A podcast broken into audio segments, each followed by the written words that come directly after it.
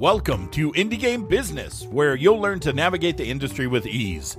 Indie Game Business is recorded live on Mixer and produced by the Powell Group. Check us out at indiegame.business. Now, let's start the show with your hosts, Jay Powell and me, Indy.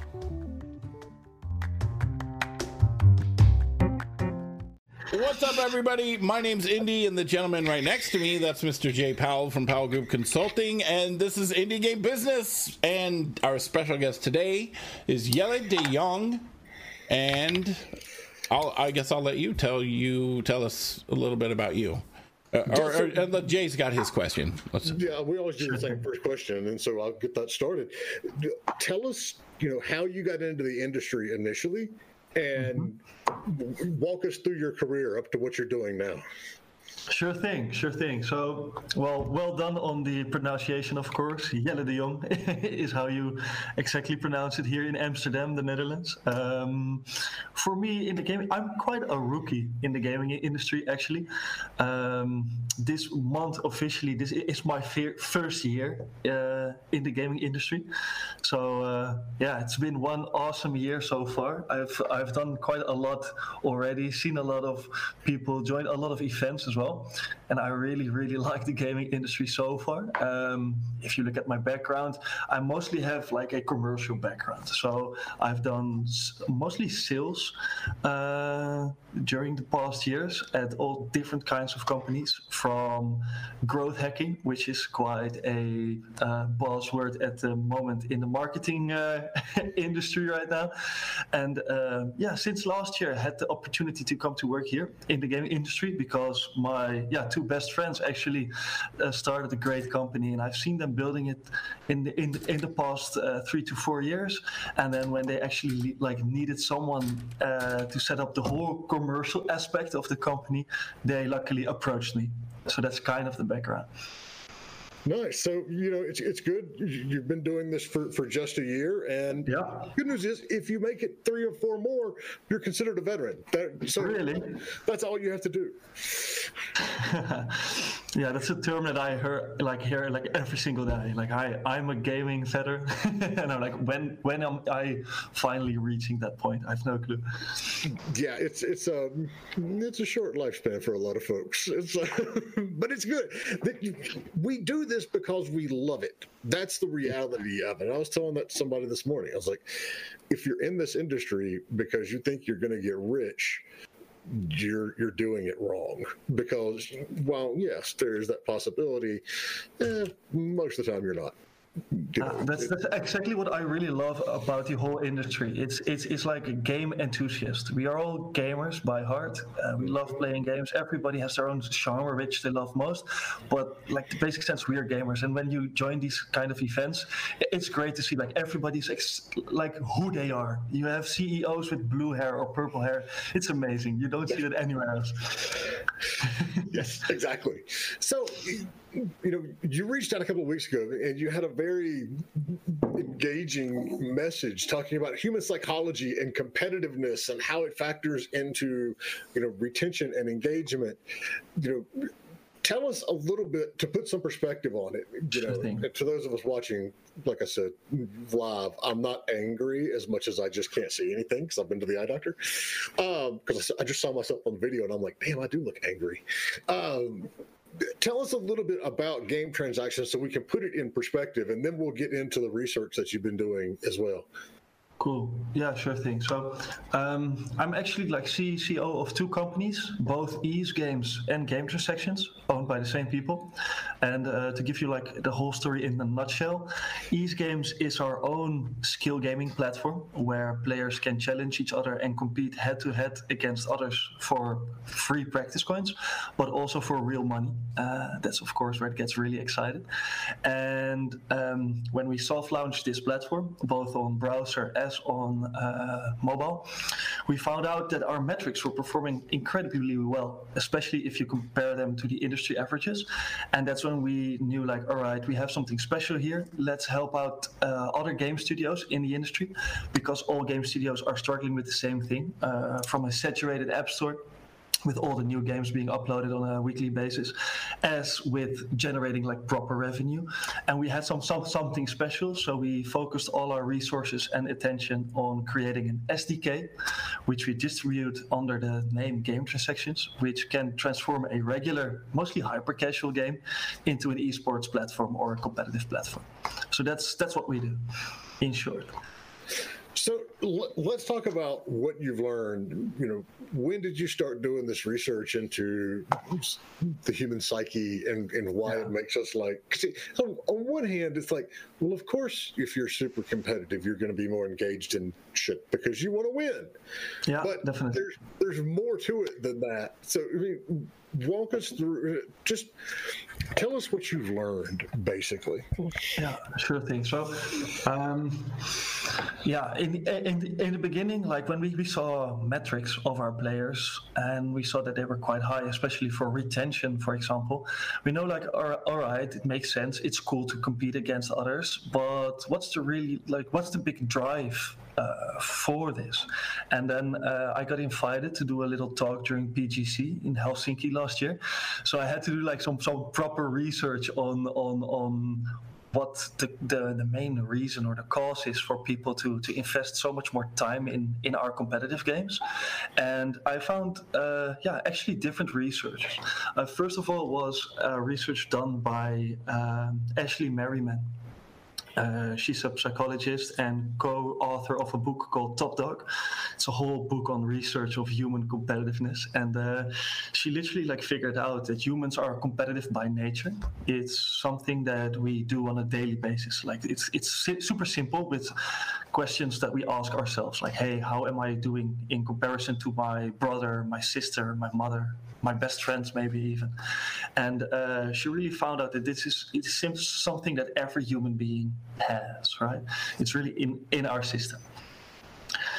And that's something that we really tend to leverage with the with, with these games. Um, and, and, what we see happening, of course. So, what she also figured out is that like proper um, competitors or people who do this more often or on a pro level is that they know exactly like what games to invest time in what games to compete in and they understand really well that it takes quite a lot of time to to increase your own skill level to become better at the game so to increase your opportunity of winning so that was like the first bit of research that I've done. Uh, secondly, which is more and more interesting is like uh, neuroscience behind this. So uh, there's this researcher, uh, she's called Muriel uh, Niederle. I don't know if I pronounced that right. Um, and she found out that like when humans start competing, uh, our body uh, gives us an extra dopamine and testosterone kick, uh, a bit of a spike actually, to help us com- uh, really compete on our peak performance. Right. So um, our body is is is enabling us. To, to, to, to perform at our at our best during these competitions and uh, as well as helping us to perform yeah as best and hopefully win of course and that's where it gets like really really exciting for me so if it's a if it's a dopamine burst, and we we talked mm-hmm. about this like a, God maybe a year ago with with Heidi oh, really?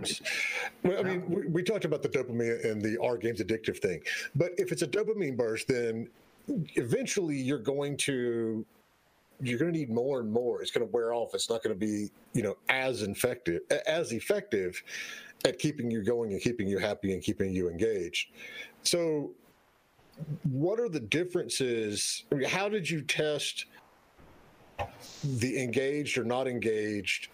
You know, when it comes to the the games and, and, and the platform, and how does that affect over time? I mean, what what happens over time with that? Mm.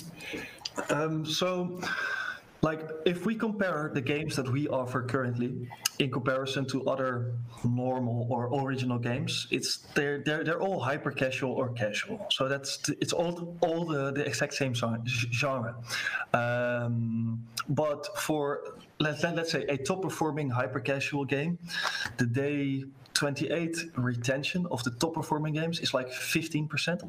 In our case, that's 35% for paying players. So it's wow. incredibly high. Um, it's it's just incredibly high. So I knew there has to be like there has to be something there, right? And if you like the only difference between original games and our games is the competitive edge in the games that we offer, as well as the real money element in there.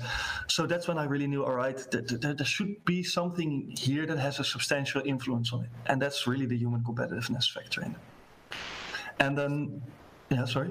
Oh no, no, no, go, go ahead. I'll, I'll, I'll write it down. Don't worry. Cool. So, so what you mentioned about like this dopamine kick and it should wear out. Um, if we check like the retention rate of a paying player, for instance, for a year, you see that in the beginning they start playing day one, day two, it's great. Then there's a bit of a dip, and out of nowhere there's a new spike coming up a couple of weeks later and that's that's super interesting to see and i i really believe that there's a there's a proper connection between yeah that retention uh, that players show and the actual human competitiveness factor behind it. So it's interesting that you've got that 35 percent day 28 retention because what we always hear about hyper casual games is people play them for like a week and then they want to find another one. So are you yeah.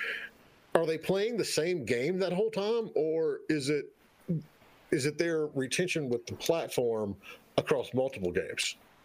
So in the case of East games, we have like six different games on there. Um, so yeah, there would be a potential of players just moving around, shifting, and playing different games each time. But with what we notice of the the top performing players right now, uh, the top league, they all play like one or two games regularly on on a daily basis non-stop. And that's something like the the um, uh, connection with hyper casual games is what i believe is so super in- interesting here is because every game studio and publisher they define hyper casual games as very easy to learn and a bit harder to master. And i don't believe that that those yeah studios and publishers that they leverage that as well as they could. Because this natural learning curve, right, uh, enables people to, to, to invest more time in the game, to become better in the game.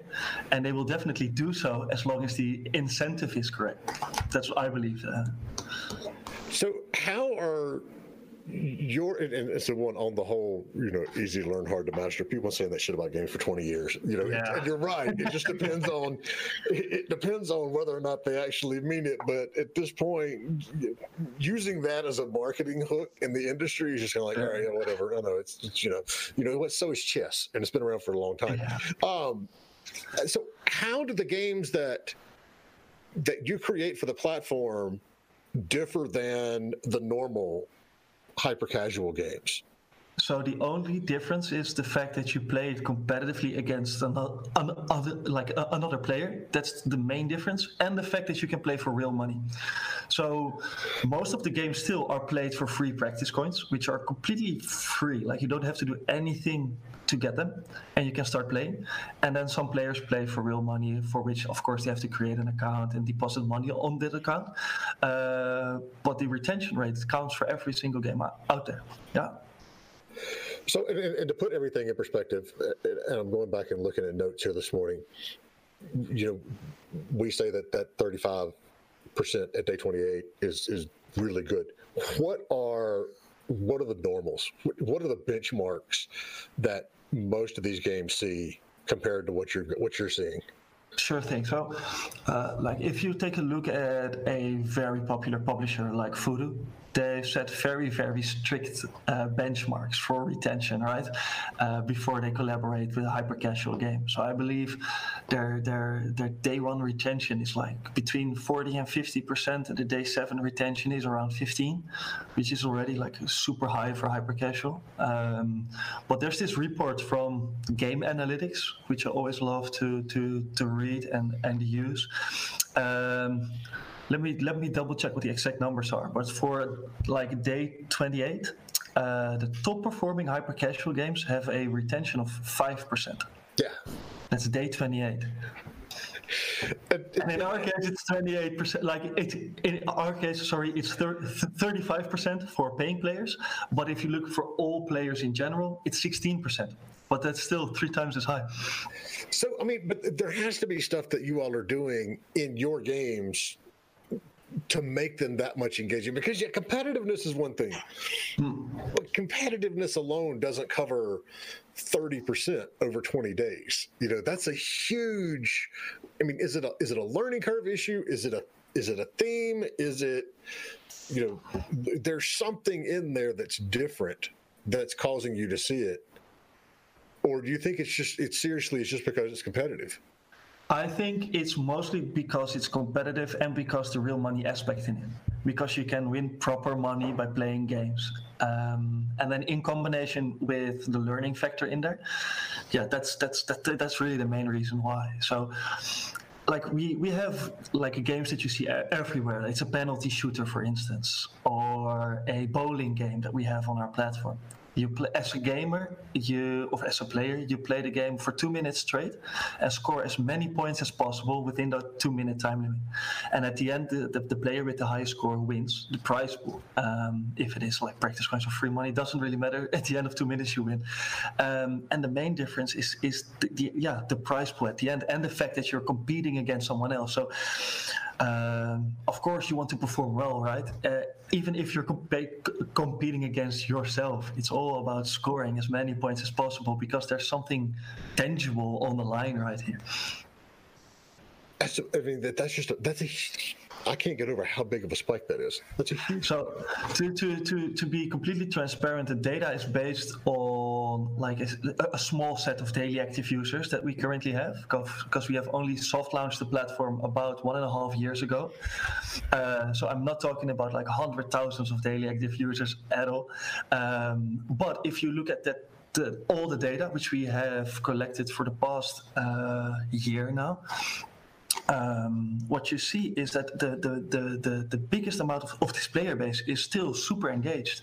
Like I have players uh, playing every single day. When I, when when, when when something is, uh, for instance, give you a, a, super simple example. There was one point when someone was scoring like a crazy amount of points on our platform, and we were re- re- like really re- researching his uh, uh, account, and he emailed us straight away like, "Hey guys, what's going on? I want to play more games. I want to know what's going on with my account currently because everybody is is on this app uh, competing against others and winning real money." Um, as well as to yeah to give you an example, the top performing player right now he has won over twenty two thousand euros in the past what? year. in the past what? In the past year that we're live. Oh jeez. Twenty-two thousand euros. How much? How many hours a day is, he, is is this person playing? I don't even want to know. it's amazing. So for him, like in this case, the guy is actually from an Eastern European country uh, from That's Romania, I believe. Load of money. In... For them, it's it's it's more than the average annual income. Yeah. Yeah. So like we have like proper pro, pro players on our platform competing every single day. Oh my god. Um. So, so we're, we're talking to to Yella did I get that right? Yeah, that's perfect. It's even worse when you have like the southern accent because we screw up every name anyway. It's yellow. Yellow. So that's great. We're talking about the psychology of human engage, of, of competitiveness in humans and how it affects retention and the engagement in this stuff. And so if you've got questions on any of it, you know, whether you're on Twitch or Mixer or Facebook or, or LinkedIn or YouTube, wherever, throw it in chat. We'll see the question and, you know, we'll, we'll get to it live on the show. Um, that is but so, do you think if if we took any hyper casual game out there on the market and put it in there, it would have the same, as long as you're doing it competitively, right? Yeah. So is it is it like asynchronous? I haven't seen the games themselves, but is it I'm playing against Indy and who can get the higher score on a single player, or is it like a PvP type thing? It's it's indeed asynchronized multiplayer. Um, so which means that you have two players playing the exact same level against another, um, but you don't have to play live at the same moment. So if I go on the app right now, I select the game I want to play and the amount I would like to play for. The system is then going to match me against an opponent of equal skill, because that's a very important factor as well. And when we match, I start playing my game, my level for two minutes straight, and my opponent is playing live at the same moment, or he has already played the level before. And at the end, the scores are matched, and then the, the person with the highest score actually wins. So how long does it keep? So if I play this morning and then Indy plays like later today, how long is is my recording or my score kept in there before it's kicked out for somebody else's? Yeah, it's 24 hours before we kick it out, and then when there's no match found within the 24 hours, you get your money back. That's just that. That's absolutely. I'm still trying to wrap my head around that. yeah, it's very interesting. Like it, it all started like four years ago when actually my best friends were playing a game of pool in a bar, and uh, to up up the ante they put in like 10 euros. The winner takes 10 euros. And after playing like the game was so much more exciting. It was so much more fun. It is. Because uh, you're not, not not focusing on drinking beer and playing a game of pool. No you're focusing on winning. You want to perform well. And uh, that's when they like something hit them like hey wow why can't we make a mobile version out of this I mean, it's, it's what we've been doing in our homes and for years with our friends. It's like, all right, yeah. we're gonna play, we're gonna run a, a, lap in Mario Kart and I'll put a dollar down and see who who wins. And we do it at bars as well. Uh, you know, to take it to that next level, be able to do it, you know, wherever you are. That's obviously a bigger part of it. Um, so Nightwolf has a has a question hold on, bear with me here. Indy, can you read that? Because I can't see this out of my screen. sure, I can read it. Um, that probably explains why in ranking games like League of Legends, Overwatch, Smite, etc., they have this grind for rank, which can be thousands plus gamers, games players per year. A win is worth more there and can be increased with more wins, but risk of loss can really hurt their high and cause them to lose more and then want to go backup winning. That really wasn't a question, but, well, but mean, that's what he said. So the question that I had from that is, are, have you tested different ways of, of, of competitiveness, you know, one versus one versus like an ELO ranking. And so you go up in tiers, you know, that sort of stuff. Have you have you tested that? Is there anything that says one way of being competitive is better than another way? So we actually have three forms of competing. Uh, you compete head to head against another player. That's the first and foremost option that we offer. Then you have tournament options, and there are two options. One is an option where um, there's a set price already uh, organized by the, the, the, game owner of let's say a hundred bucks, and then uh, players can join for free practice coins, and then the top ranking players actually get a share of the total prize pool. And the second tournament that we offer is a version where uh, there's a set minimum of the prize pool of let's say five euros or ten euros, and then for each game, uh, each player joining for an entry fee of one euro, the prize pool increases, and then still again, the top ranking player wins. So those are the three forms of, of competitions that we offer. Uh, but like for in, in all cases, they are they are they are uh, like everybody starts playing those immediately and quite a lot. What I do see, because I don't have like tangible data I can share with you that is interesting on that, because there's not a big of a difference. Um, what I do notice is that like the top performing players, they tend to go for the tournaments because their chance of winning there is a lot bigger since they are, yeah they, they they are so skillful in these games at this point that they can end up like in the top five or, or the top 10 quite easily um, and regular players, especially players who play for free practice coins, play a lot against others head to head.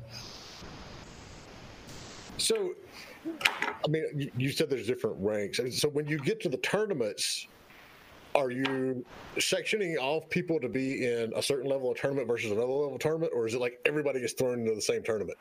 Yeah, and this like right now everybody's thrown in in the, the same tournament, uh, but you can join multiple times to improve your score. It's usually like a tournament of one day or one week. Um, in the case of head-to-head real money gaming, yeah, we definitely like do fair player matching. So if you would start out with a new account right now, you would definitely not be matched against a player who has won over 22,000 euros by now. But how do you prevent smurfing? You know, how do you prevent that person who has you know has won 20 grand over the last year from creating a different account and just completely wrecking people at the at the lower end because their accounts new they're considered a new person yeah yeah that's so that's definitely like a big a big thing uh, or a big aspect that we have to focus on right now. Uh, lots of people try a lot of different techniques. Uh, it's quite ingenious to see what they come up with. Uh, but we have several security measures set up. Um, we have for instance also like different tiers of information that you have to provide us before you can top up your account with more money. So if you would like to have like a hundred bucks on your account right now, we need uh, your name. We need like all types of yeah, extra information of the person before they are able to to have this amount on their on their platform um, or on their account. And that's that's actually something that we focus on a lot. Uh, for us, the main goal is to offer something fun, right? Competing against friends, uh, putting in a euro to make it more exciting. Um, so yeah, for instance, you, you can't play a game against another player for a hundred bucks there's a cap on that. There's a cap of like 10 euros per game, because yeah, we focus on fun games and not on yeah some some I don't know poker site or something. Yeah, I can't do. I've never been good at the poker end of it anyway. but I mean, but this is you're you're in a spot where you're getting a very wide spectrum of players in the first place because you're in hyper casual. You know, if you go to you know something you know like a shooter or you know, every genre's got its own primary demographics, but when you're dealing with that casual, hyper casual market, you've got a very wide spectrum of the industry that you're going to, which makes all this research that much more interesting is is because it's not like sectioned off. You know, it's not like, well, we do this and it's really, you know, great and, and we're earning a lot of money on 13 to 24 year old girls or boys or whatever. You've got a very wide spectrum. So where does this go next? What have you learned in terms of that you can share, obviously, in terms of how developers and publishers can make this more interesting and, and use this, you know, in their in their own games. Sure thing. So that's something that we focus on as game transactions, right? Where we distribute our SDK that can transform a copy of an original game into a platform like this. Um, so how we see it working right now is that this can offer an additional revenue model, but also an additional player experience for the current player base. So what we yeah see mostly is that someone with a hyper casual game uh, keeps on offering that version of the game, but also makes a copy of it, strips it of everything but the core gameplay, integrates our SDK into it, which then creates this very intuitive yeah, user interface, uh, enabling players to yeah, com- compete against others and use this as an additional revenue model. Um, I think especially super interesting for like publishers or so, because yeah, regularly they have this immense drop off of 85% of the players at day seven. What if they funnel those players towards the competitive version and offer them this new experience? Um, I believe that this tends to work really well, especially since players of the original version already have experience with the game. They have a, bet, a higher yeah, skill level, and they will be probably able to, to perform better on the skill version.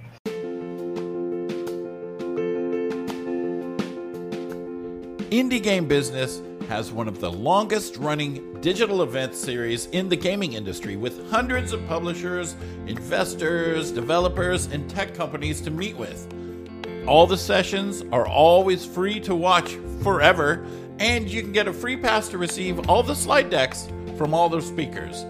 The tickets for meetings start just at $50. Go to indiegame.business and use the code IGBPodcast to get 20% off your ticket.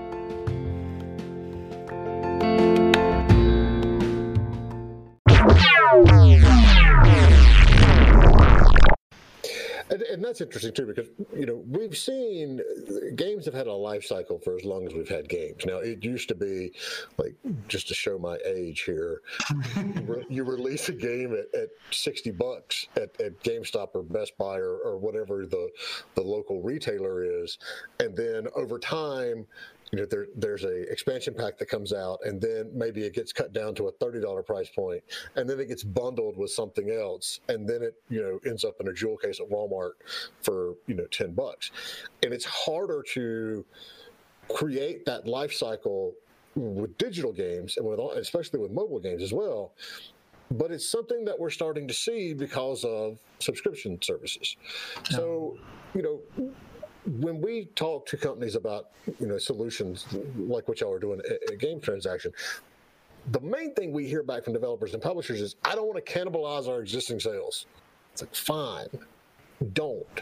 But this could be something that allows you you know to extend that life cycle. You know you run it if your day 28 retention is 5% then after a month take the game off of your you know your rotation and drop it into you know something like this where it's going to be new and it's going to you know see new revenue streams come in. It's something as an industry that we've got to start planning for and developers need to be thinking about this in terms of what's the life cycle of my game and how do i get the most out of it yeah, yeah, that's completely in line with the way that we think. Um, there's just such an opportunity to keep players engaged with a new ex- experience uh, instead of just dropping them off after day seven or day day 28. Um, and this is certainly like the way that we are, are approaching this right now. Uh, game studios from very very small indie studios to yeah the biggest titles out there are currently working on uh, skill version to be integrated with our solution.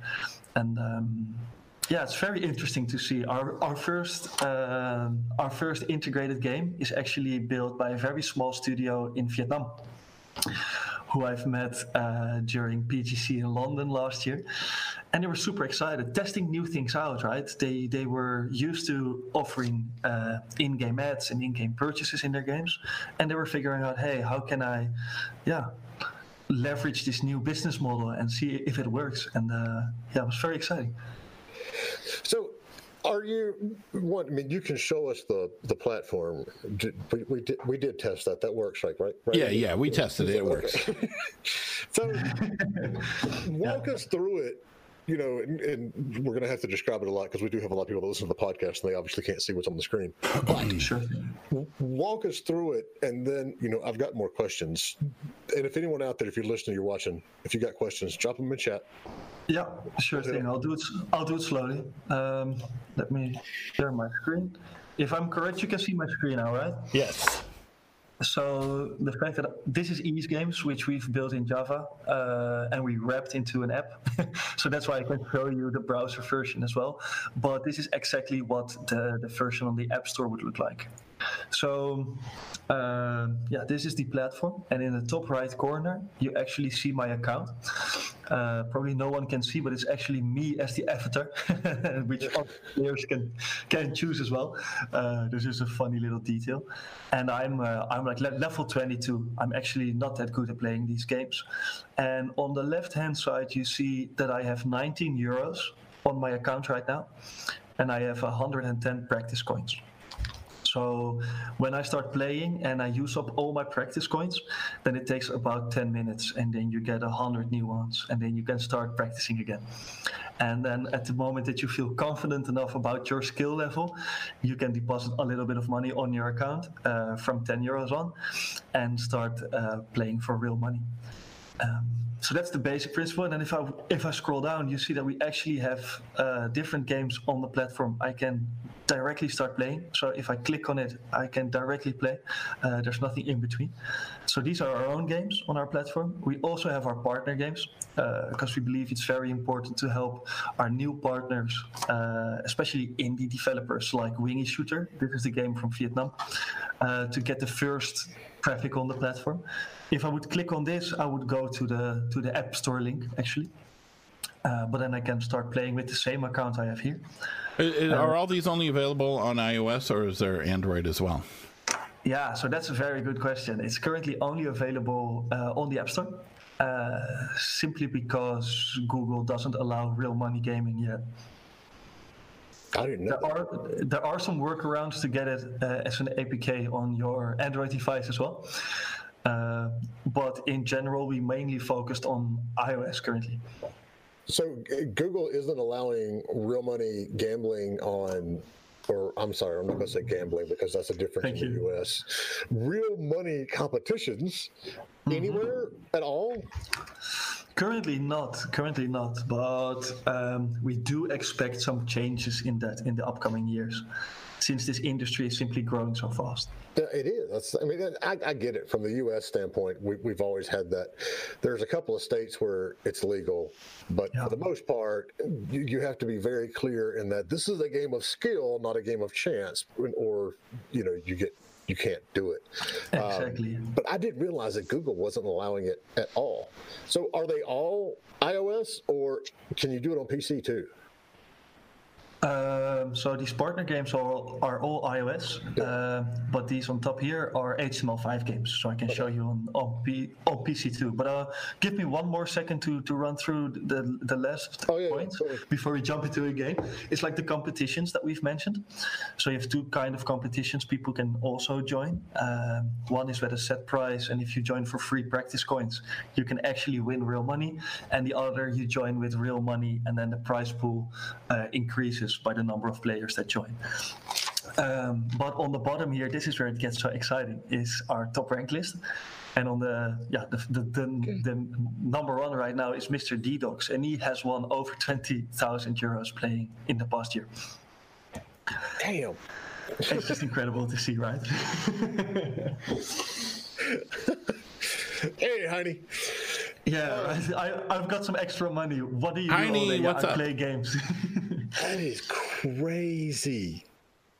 All right, so so what's the what's that? What's the next one down with the live winnings it's showing? So this is actually yeah the, the live winnings. So on the top here is Ritje. I don't know how to pronounce his name, and he just won a game of free kick shooter and uh, yeah won one euro seventy. And then down below you see uh, other people what they've played and which games and uh, just the live winnings of the platform. So I mean, since it's HTML5, people on Android devices should still be able to play it. You just can't get it off the Google store, right? Exactly. So there are some workarounds to get the APK of the of, of the of the platform, um, but since we help with user acquisition and giving a- a- advice on that at least, uh, we we really aim for the App Store because that's where Well, yeah, yeah. people can di- di- directly download the app. That's always the easiest, but it's not like you can't do this if you have an Android phone. Correct. Um, I had another question, but I forgot what it was. I'll show you a game then, uh, just to show you what it looks like. So if I click on the game, uh, it gives me the option to play for real money or to play for practice coins. Uh, let's play for real money in this case because uh, it's just it's just more exciting. Um, go for two players. The prize pool, if you notice, is one euro seventy. So the player puts in one euro, other player puts in one euro, and we charge an entry fee of fifteen percent.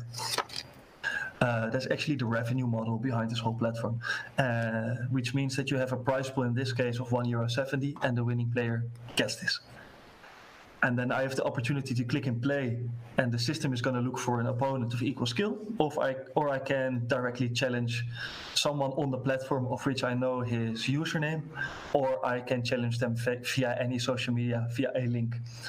Uh, this this is really something that we support, of course, because that's the main goal of the platform: challenging friends, uh, beating friends, especially. That's what it looks like. Um, if I click on play, it, it will take about eight seconds to find an opponent.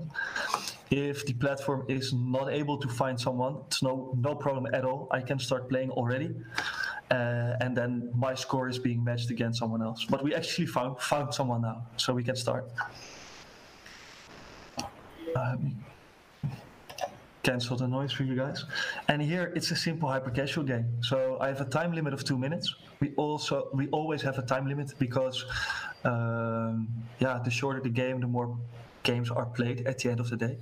And the main goal is to scare, score as many points as possible. And next to that is just a regular hyper casual game.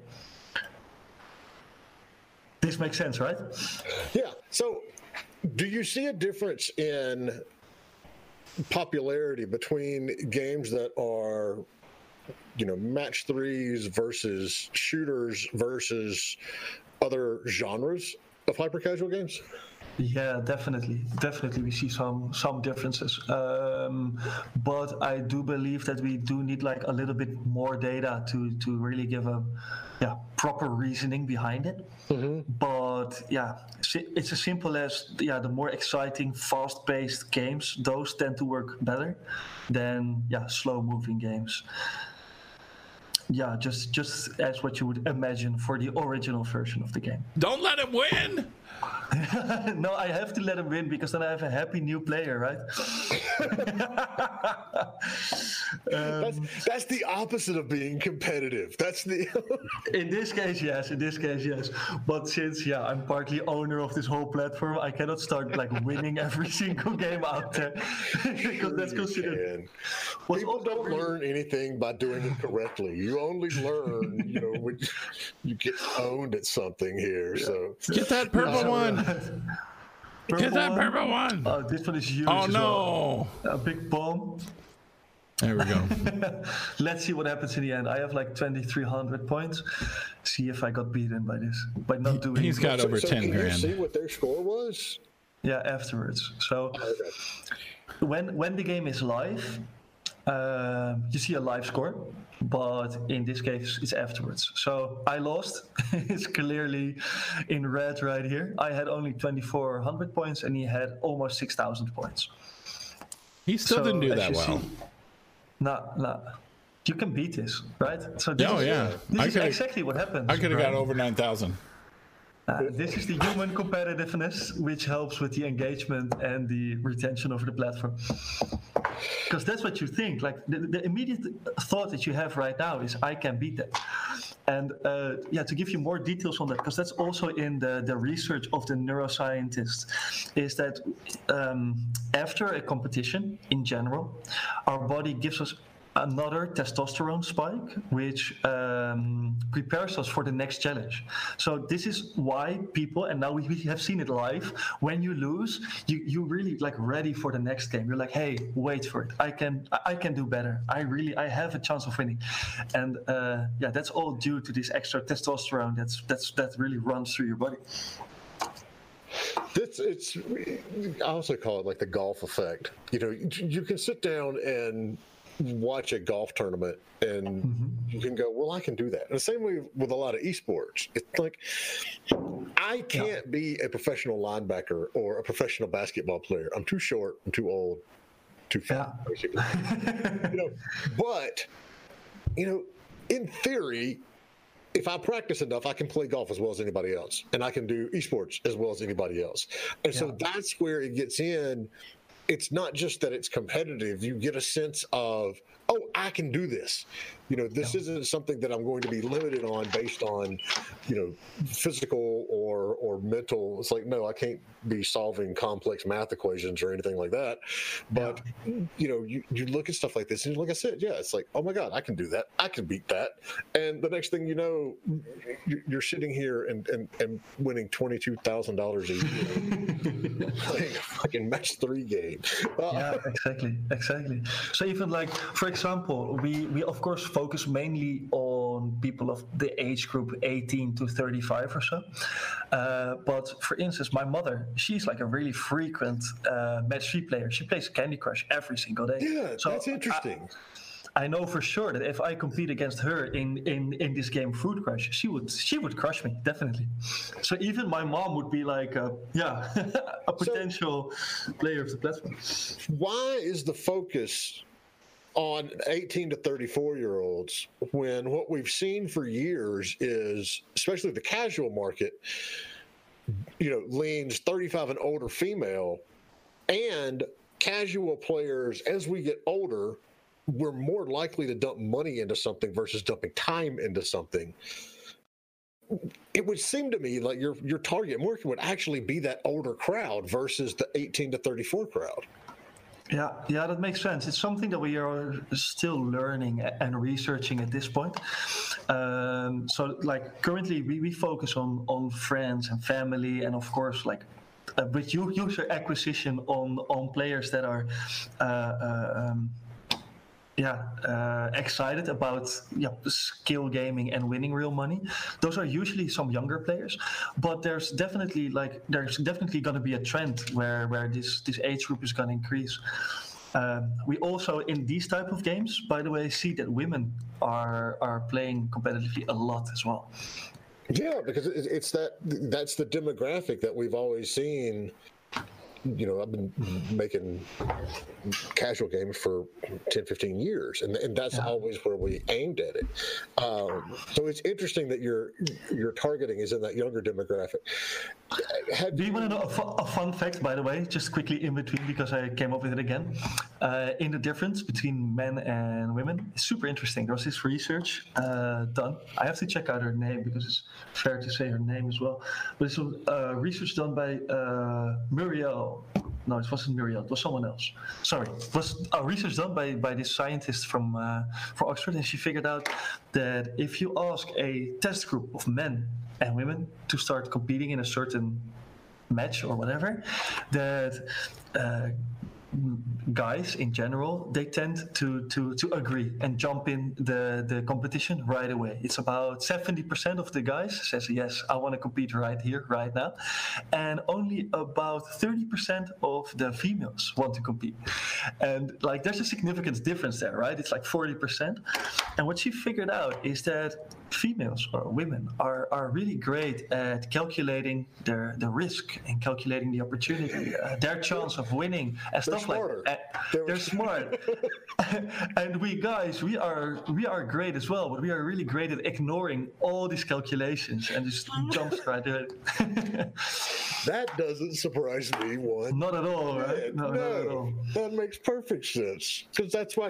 Wait, my my wife and I went to Vegas many, many, many years ago, and yeah. she would hit a certain point and where she was up money and then she would quit and walk away and then me i'm sitting there and i'm like yeah i'm up money but now i can get up more because i'm not doing the math in my head going you know this is probably stupid for me to keep doing this where she was and so that's why she came home with money and i i didn't uh, yeah that's like an appropriate difference so, so Heidi says you have to let your opponent win 30% of the time for max interactivity.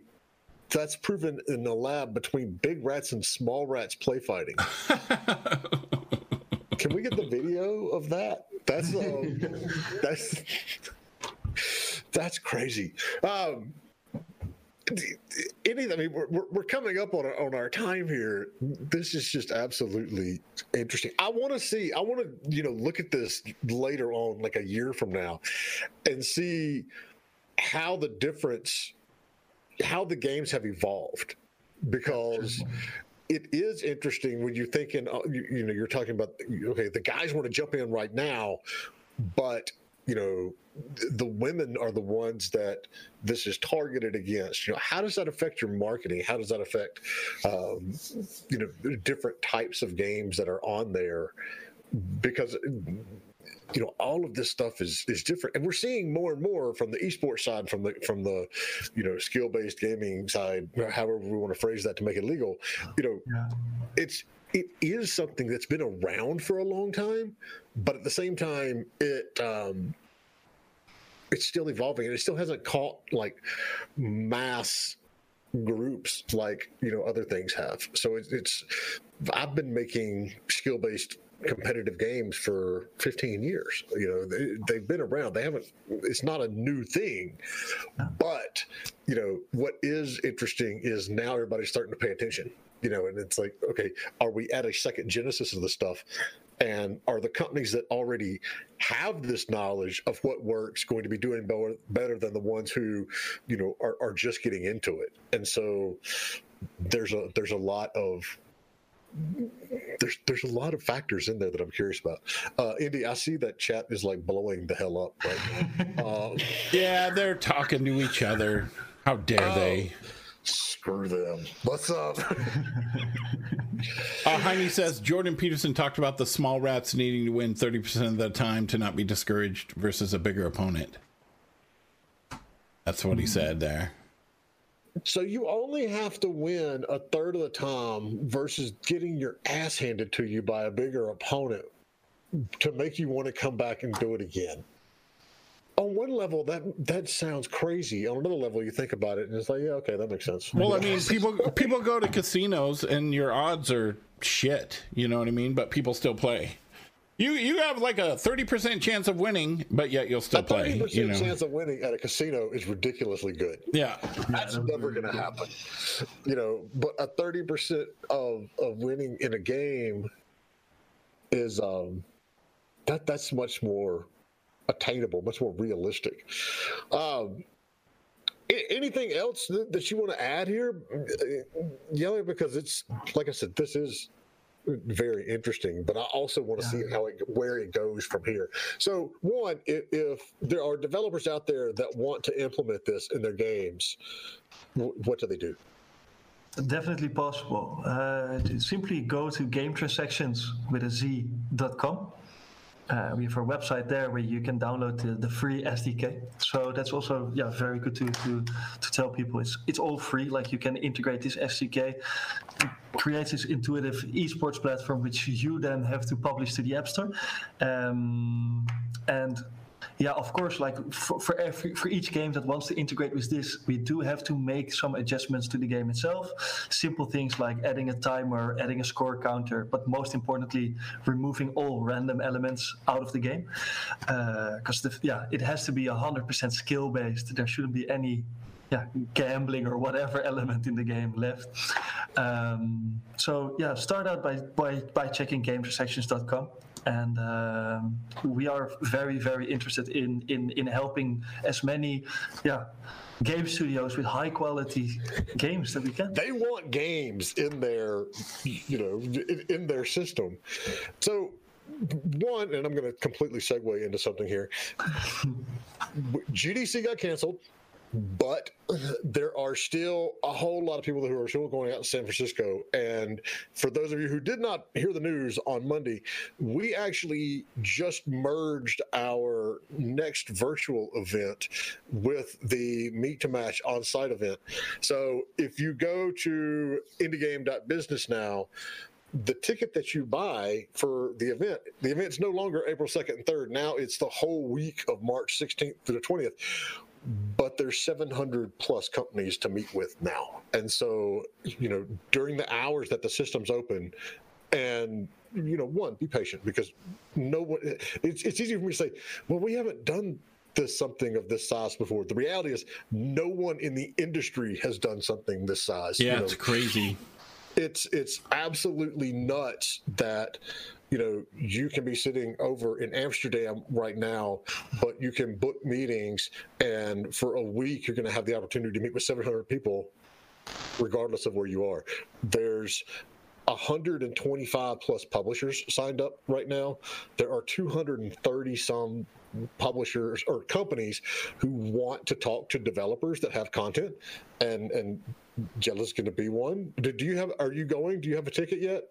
Um, I don't have a ticket yet, but it's definitely on my to do list. 100%. No worries. You should absolutely do it. So go to indiegame.business, and then when you hit the buy the ticket button, it's not going to automatically give you the the discount code. But if you type indie devs, all one word, then you're going to get 50% off because we're we dropped the ticket price because we know so many studios and companies got completely screwed by you know they've already paid for hotels they've already paid for flights and, and all that sort of stuff.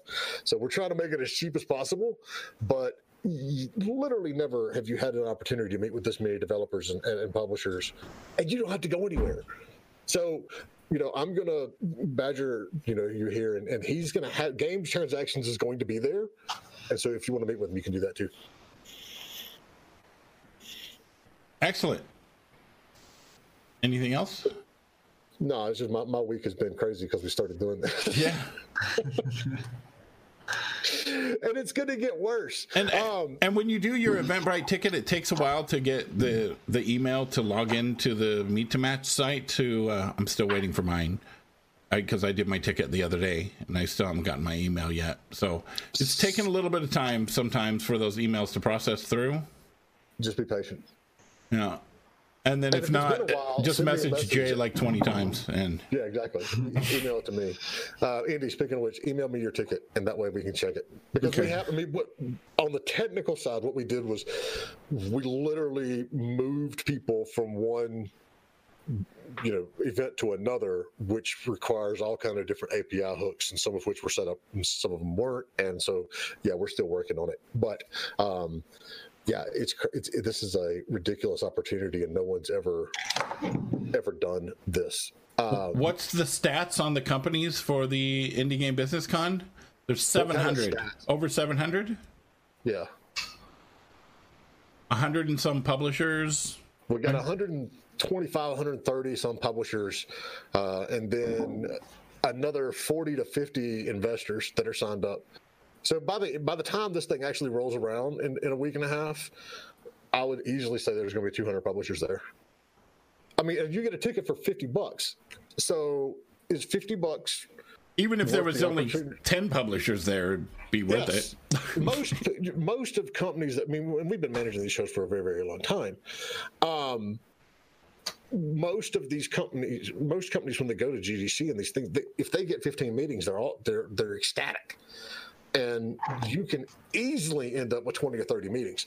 Um, so Exodus is saying, can you explain how it works? All right, so we've got an Eventbrite link that's been all over. Um, all over everything anyway, but I'm going to pull it and post it again if I can find where it is on my computer. So you either go to indiegame.business. I've, I've, I've got it. I'll post it. Have you got the discount code? Uh, discount indie dev. Yeah. Yeah, yeah, yeah. So Indy's going to post a link in here. But if you can go to our Twitter account, Facebook, anywhere we have it, and we've been talking about it. But you go there, you get a ticket you'll get a confirmation from Eventbrite, and then you'll get a email from Meet to Match to set up your account. And if you've ever been to any Meet to Match event in the past, you don't even have to go and retype everything. It'll say, "Hey, you want to use the profile that you set up last time?" And you may have to update stuff, but you know, for all intents and purposes, it's there.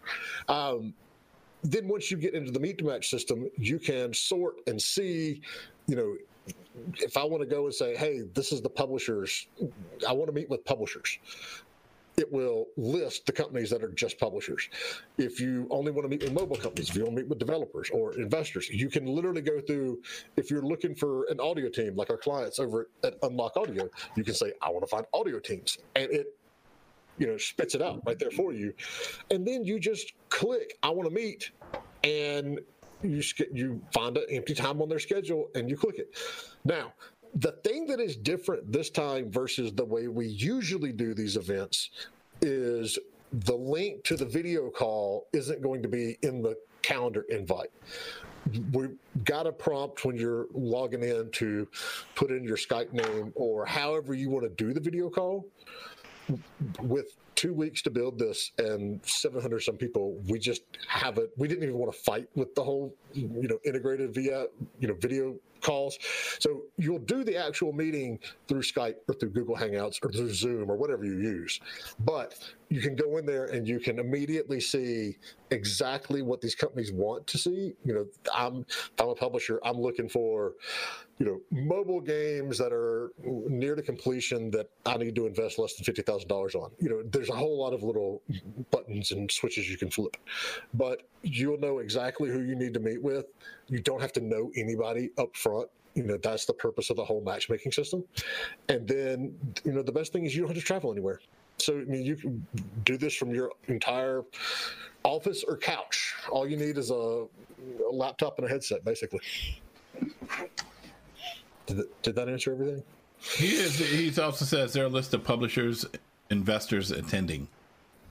You're killing me here with all yeah. these questions. When you yeah. log in and sign up, then you get the whole list of no, everything. No, there's actually an easier way. Um, I've just got to find the right link.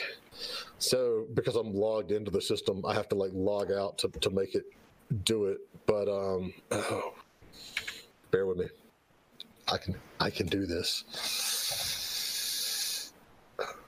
Log out.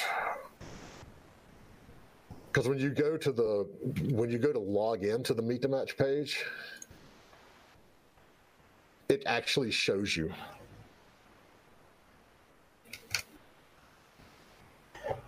So yeah, go right there, and then just scroll and scroll and scroll and scroll. That's a couple people. Yeah, no, really. Right. And if you got any questions, I mean, find us on Discord too, as well. You know that that that's always there as well. Um, yeah, thanks for so much for this. This has been extremely interesting, and uh, I, I, love it. We'll we'll get you set up for um, for the event as well, so you can meet with a lot of these developers that are going to be there. That's cool. That's cool. Yeah, thank you guys so much for the opportunity as well. Uh, there's so much more to come, and uh, yeah, the longer we we do this, the more yeah interesting insights we will have, and hopefully next time I can share sh- share some extra de- de- de- wow extra details with you guys. Excellent. Yeah, awesome. Dude, you're welcome back anytime. And you're on our Discord. So if you just go to discord.gg slash indie game business, um, you, you can chat with him as well as most of our other guests as well. They're there. We've got 800 and some people or companies on it now, which is Wow. amazing. Yeah. But, uh, but yeah. Also, make sure, um, and this, along with everything else, will be on anchor.fm slash indie game business. So you can listen to at your leisure. Exactly. Also on YouTube and Twitch, we save the highlights and uh, on, on YouTube in the uh, live stream playlist. Excellent. Awesome. All right. Thanks, everybody. Thank you. Cheers. Thanks for listening to Indie Game Business. You can learn more about the show and our online business networking events at indiegame.business.